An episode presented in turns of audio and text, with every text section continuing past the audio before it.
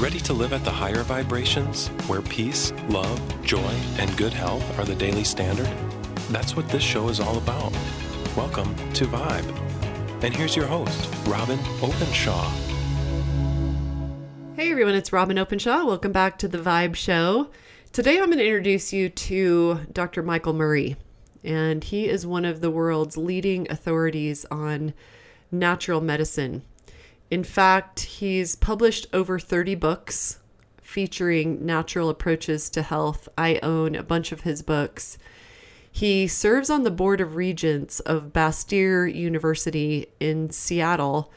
And Bastyr is a really uh, great university because it was the first to get accredited in a lot of these uh, arenas of natural medicine. There's a quote by Dr. Michael Murray that I like a lot, where he says, One of the great myths about natural medicines is that they are not scientific.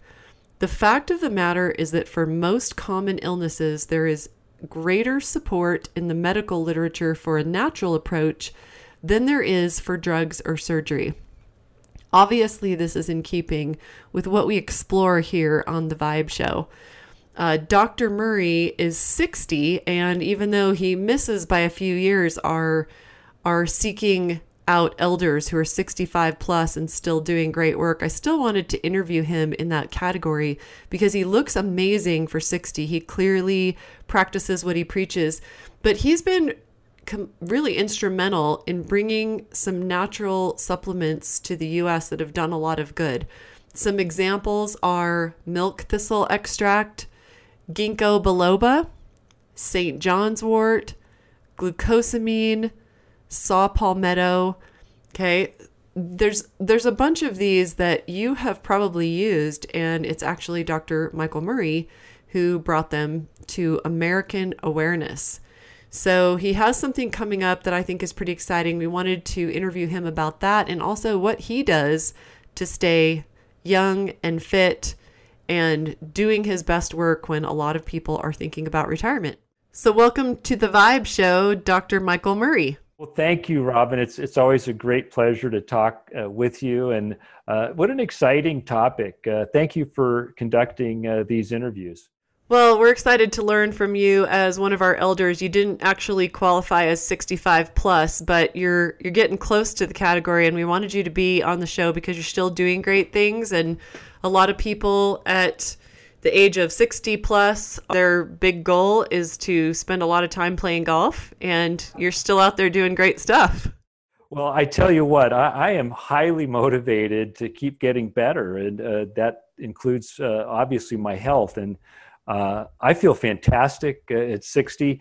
I chuckle when people say that they feel as good as they did when they were 20 or 30 or even 40 uh, I think they're they're just forgetful. Uh, what I've noticed is that uh, yeah, I'm still passionate about life and I still have great energy levels. I enjoy a great life, but uh, yeah, aging does take its toll, especially when we travel and when we exert ourselves. But uh, you know what? Uh, we can always strive to maintain our health and, and get better each and every day.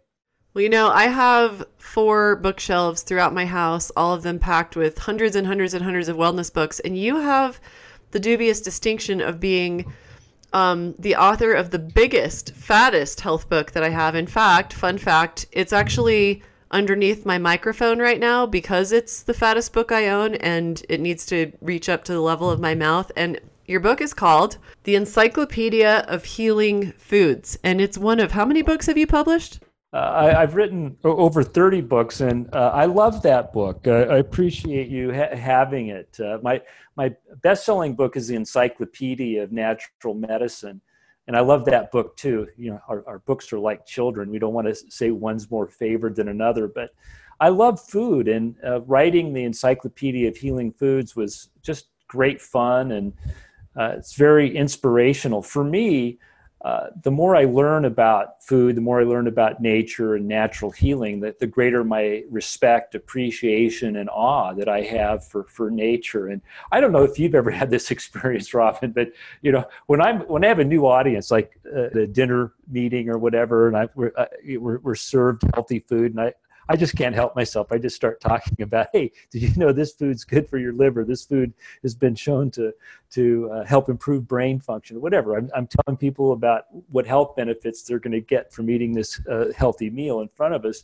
and it's amazing how many times people look at me and they're almost dumbfounded and they say, Wow, I, I, never really thought about it, but it's almost like these plants were placed here to help us be healthy. I'm like, Yeah, that's that's exactly right. Well, I would expect nothing less and nothing different than that you be the sort of Cliff Clavin of the natural foods world since you did write a, an encyclopedia of food. So it's it's great fun and and i like to to get across to people is that uh, the greatest uh, technology in the universe is nothing that man has created. The, the, greatest technology is nature. And the way we commune with nature on a daily basis is through the food that we eat. And we're just scratching the surface and understanding how food uh, can affect our health, promote health, or, on the flip side, uh, the wrong food choices can be uh, really catastrophic to our health. So I, I, really believe that the future of medicine is food. And uh, I just got done uh, finishing a summit that'll be uh, launching on October 13th, the Healing Power of Food Summit. It was a great event. we recorded over 30 interviews with some of the top experts in the world on uh, food and medicine. And they all had different opinions, but there was more common ground than, than uh, disagreement. But the underlying theme is, is that uh, the, the future of medicine is food, and we're learning more and more how we can utilize uh, food in ways to really help people achieve their health goals. Okay, so I'm dying to hear more about the summit because you have a lot of my personal heroes on there. You have quite a few uh, folks that we've had speak on the summit. I know David Katz, Joel Fuhrman, um, Michael Greger, and others. But before we go there, I want to back up because I want to talk about you a little bit. I want to talk about why you chose to be a naturopathic doctor and what you think is happening. What why did you decide to be a naturopathic doctor instead of a medical doctor? What's in your background that made you go this unconventional route? Well, I, I went and uh, saw a naturopathic physician when I was uh, 19 years old, and uh, it was a life changing experience for me. Uh, my dad had uh, turned me on to this doctor. Uh, my dad had developed Bell's palsy, and that's a condition where you lose the the uh, the innervation to the muscles in your face, and the left side of his face was just uh, basically uh, non-functioning. And he went and saw this naturopath, and, and uh, Dr. Ralph Weiss literally brought his face back to life. And I'd had a knee operation, and my leg hadn't responded fully uh, to physical therapy and all the other steps that I was taking. And so my dad really encouraged me to go see this doctor, and I did, and it was amazing and, and just a life changing experience. And the more I started looking into nutrition and herbal medicine and all these other natural approaches, it just made a lot of sense to me. And uh, so I, I, changed my focus from pre-law to pre-medicine and, and uh, was all gung-ho to become a naturopathic physician. What do you think some of the most exciting things are that we're on the cusp of in functional medicine or naturopathic medicine? Well, I, I just think that uh, the constant and ever growing appreciation of the role that food plays in our lives. And I, I just think that we're on the cusp of really understanding uh, to a much greater degree how food impacts our health. And I think this discovery of the microbiome, is, you know, it's always been there, uh, but now we have technology that allows us to to really uh, gauge the impact of foods and and diets and other approaches that can really influence the the type and uh, function and, and, activity of different uh, gut microbes. And that plays a huge role in our overall health, as well as uh, we might be able to use food uh, to indirectly impact various health conditions through the microbiome. For example, uh, one of the most provocative studies occurred about 15 years ago, is published in the medical journal Nature, and this study, it got everyone so excited because it may be this simple at some point. what they did in this study is they took the, the fecal contents of fat rats and uh, inoculated skinny rats, and they had taken the, the, the fecal contents of the skinny rats and inoculated the fat rats. The fat rats became skinny, the skinny rats became fat. And the reason is, is because they switched out their, their gut microbiome. And so that really has initiated a lot of research on how we can influence the microbiome to to maybe help people lose weight, reduce their risk of heart disease, Alzheimer's disease, and all these other chronic degenerative diseases. So I think I think that's really exciting, and we're really just on the cusp of, of understanding exactly how to go about doing that. We do know that many of the healthy diets out there are really great for the microbiome and accomplish eventually what we're trying to do, and that is create a healthier microbiome. Yeah, I'm not surprised that you brought up all the emerging science about the microbiome because I think it's one of the things we're hearing the most about. I, I start to see people, I feel like, jumping the gun and saying, okay, based on your microbiome, you should have this specific diet or that one or that one or that one, which feels kind of like that old eat right for your blood type, which is a little bit theoretical, maybe maybe jumping the gun a little bit. But I'm excited to see what comes out of the Human Microbiome Project because it's and all, all this emerging science because I do think it's going to change. Um, change many things. I think we know a ton about nutrition and people don't realize how much we actually really know. It's all pretty fairly settled. But I, I also wonder what you think is gonna gonna happen in the field of genomics and epigenetics in naturopathic medicine. Oh, absolutely, and that that's another uh, you know big piece of the puzzle. The future of medicine is going to involve really taking a look at someone uh, from a more holistic perspective. The thing I like about the microbiome research uh, is that if we look at what influences the microbiome, it's just about everything. The microbiome is influenced by not only our diet, but also our thoughts, our emotions, our experiences, affected by environment, it's affected by uh, physical activity, hormones. So everything kind of impacts that, that microbiome, and we have more uh, genetic expression happening through the microbiome than we do in our own in our own body. Uh, in terms of uh, genomics and nutrigenomics, that field too is is really exciting, and I think in both genomic research as well as microbiome research, what's going to happen, Robyn, is that anytime there's an advance in science, we have to discard old thoughts because they're no longer true. And there's a lot of things out there in the on the internet and on the market in the market uh, i think promoting uh, you know certain approaches to to dealing with the genomics and, and also the microbiome that i think will will will not stand up to the test of science and time.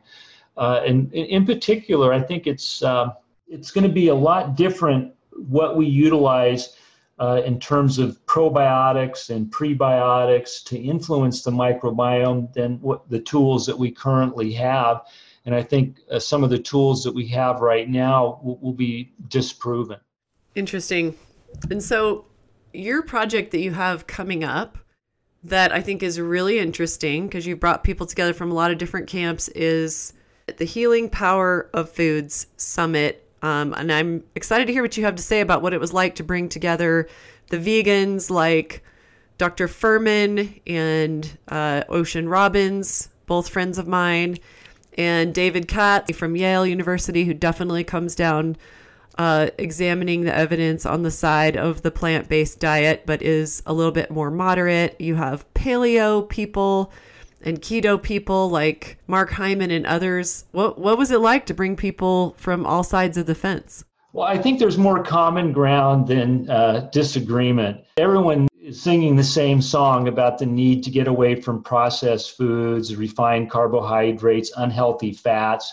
Everybody's on board with that. I, I think that uh, one thing that's really clear is that it's hard to say that there's one diet that fits all. And uh, I, am I'm, I'm a big fan of people that uh, empower uh, consumers empower their patients and and and, and are pragmatic uh, with and not dogmatic in, in determining what's the best diet for that particular person. You know, being a health advocate myself, you know, I've tried all these different diets uh, and I found what works for me. Just to give you an example, uh, intermittent fasting is something that is really popular right now. We're just inundated with all these testimonials from people, uh, before and after pictures, and people talking about uh, you know a ketogenic diet and intermittent fasting and burning fat and all that. And I said, well, I, I want to give this a try before I, you know, intellectually, I, I, I don't know if I could argue that that's the the ideal human diet.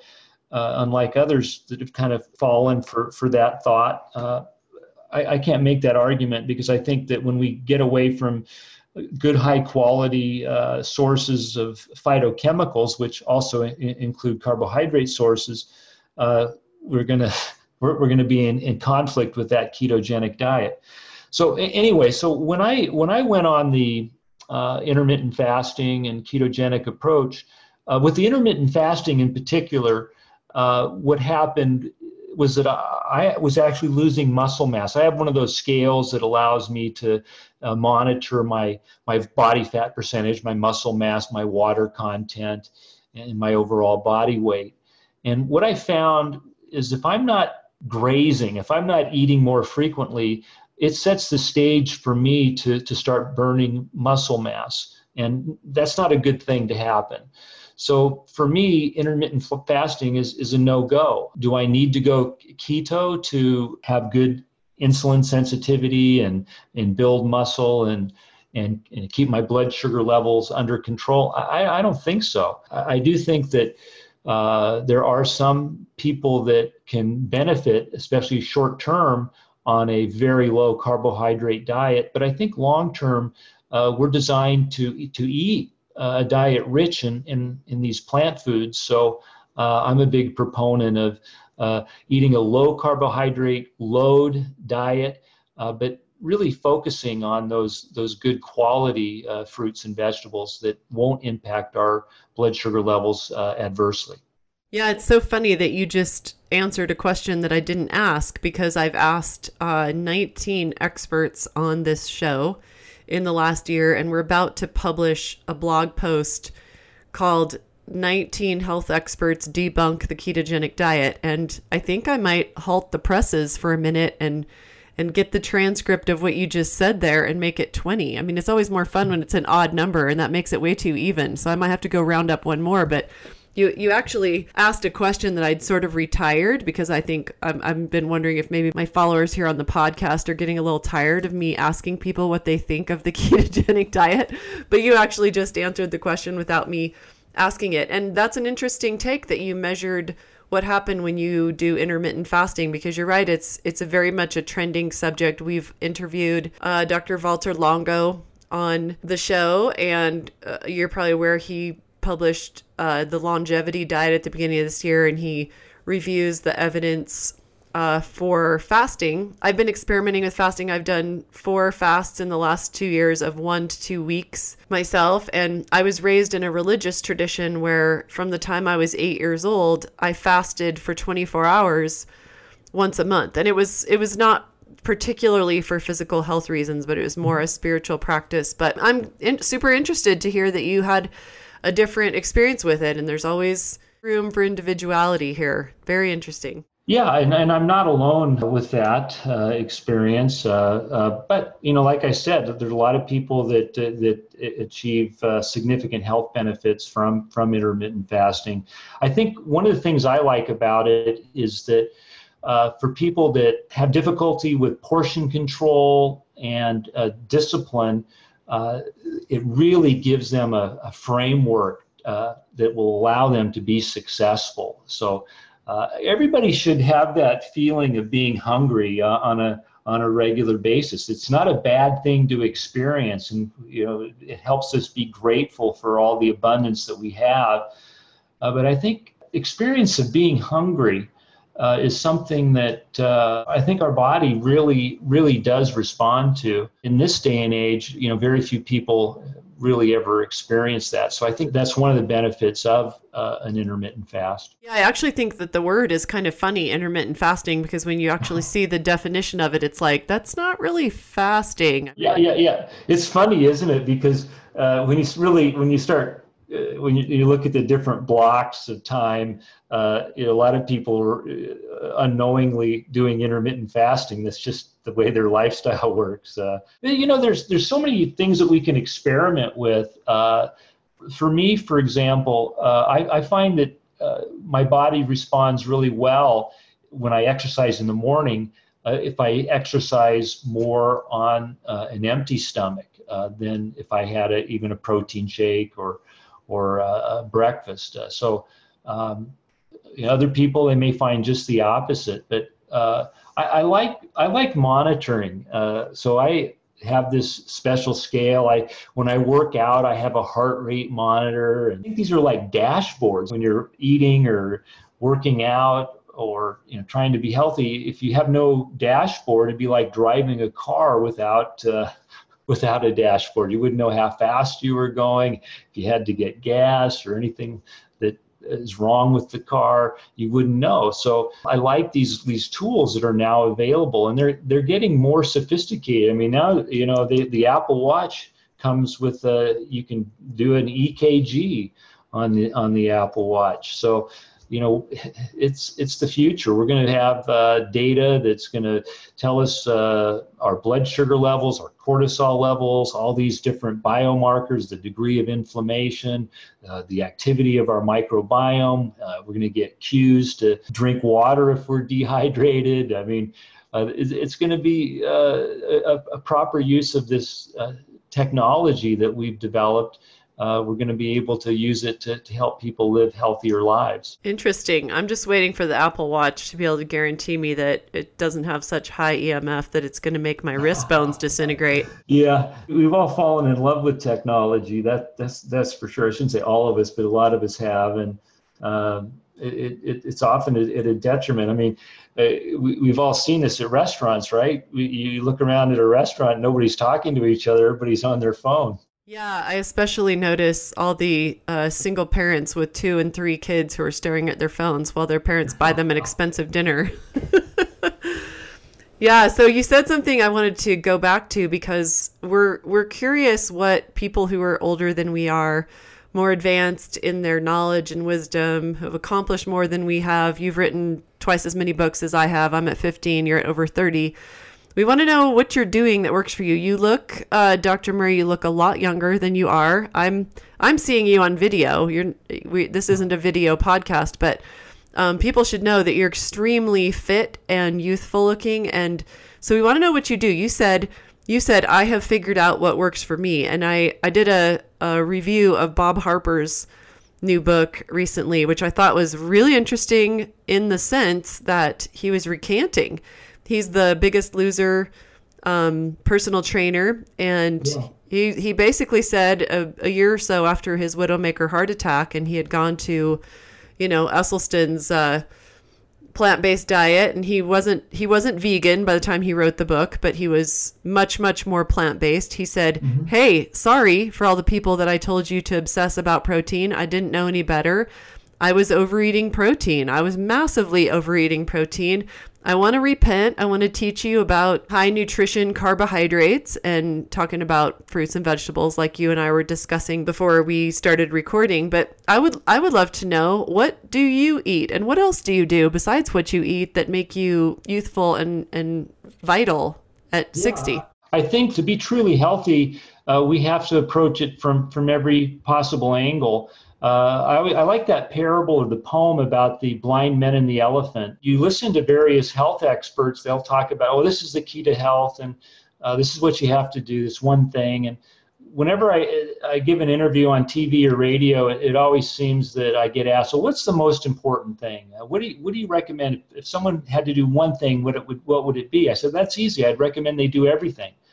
Uh, because that's really what you have to do. And uh, you have to develop a positive mental attitude. You have to have a health promoting lifestyle. You have to eat in a health promoting way. And, and I think you have to support your body through the use of nutritional supplements and, and, and other natural products as well as body work. And, and that's what I've done. I've been a, a health nut, I guess, uh, since I was 19. I think in many ways I'm healthier today than I've than I've ever been. And I think you know part of that is is, is getting older and relaxing certain attitudes and and letting you know, things go that you can't control and, and, and then recognizing what you can control and, and try to to you know maximize your effort there.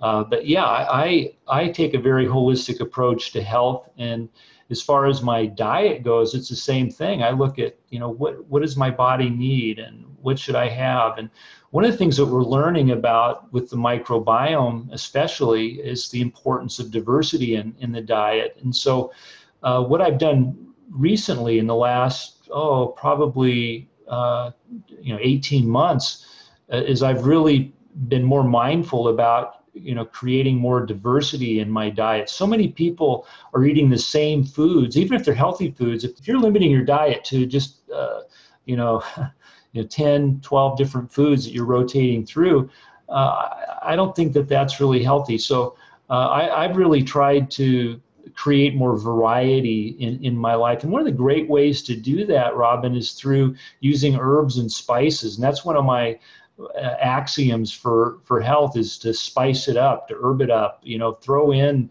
uh, more spices and herbs in, in your dishes. And, uh, you know, the, the American diet's generally pretty bland. And these herbs and spices, these are concentrated sources of uh, these phytochemicals, these plant-based chemicals that are so important to uh, our health. And uh, gee, you know, take advantage of, of these things. Uh, it adds more variety to, not only in terms of health benefits, but also in our enjoyment of food. Uh, so anyway, that's that's that's something that I've I've really been mindful about and trying new things and so, uh, you know, eating a, a, greater variety of foods. Uh, I am high protein, high quality fat, low carbohydrate diet. It's not anywhere near uh, low carbohydrate as a keto, but it is uh, lower in, in carbohydrate than, than uh, probably a typical vegetarian diet. Well, it's like you said, there are probably a lot of these healthy diets that get rid of the processed foods that lead to a healthy microbiome. And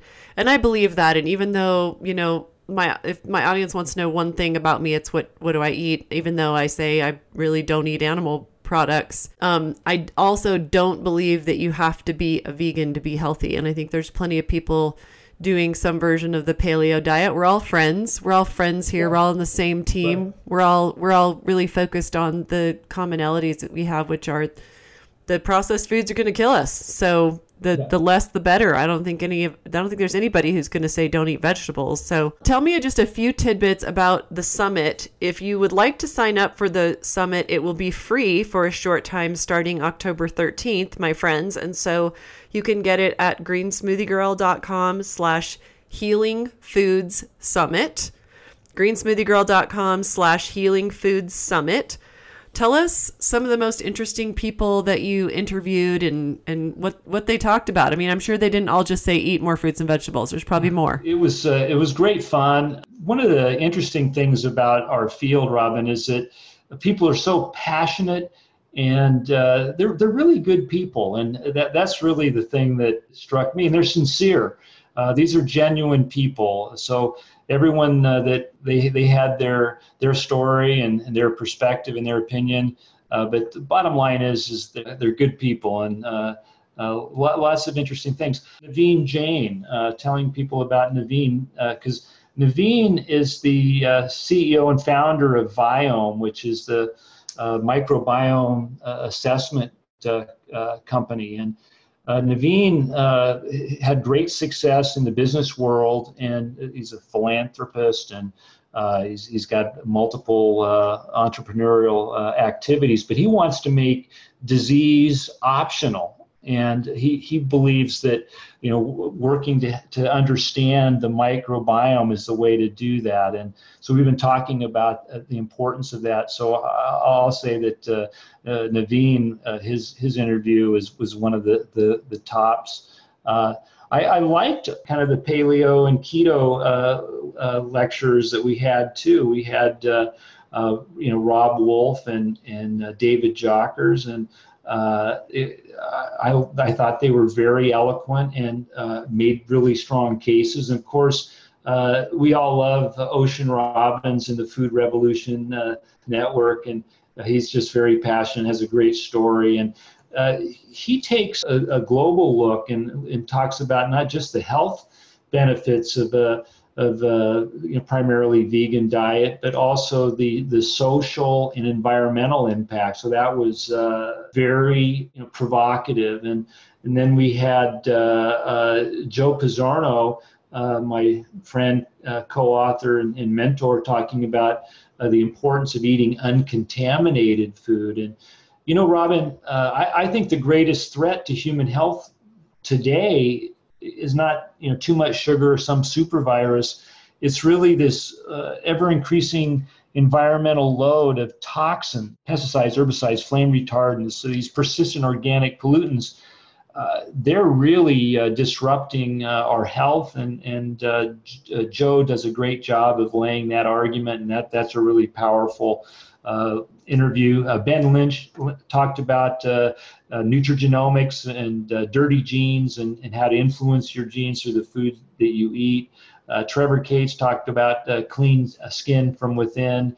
We had lots of people talking about reducing inflammation through changing your diet. Uh, Tom O'Bryan, uh, Peter Osborne, uh, Steven Masley, you know, great, great insights. And uh, yeah. Oh, and then uh, Susan Peirce Thompson. I like I liked her personal story.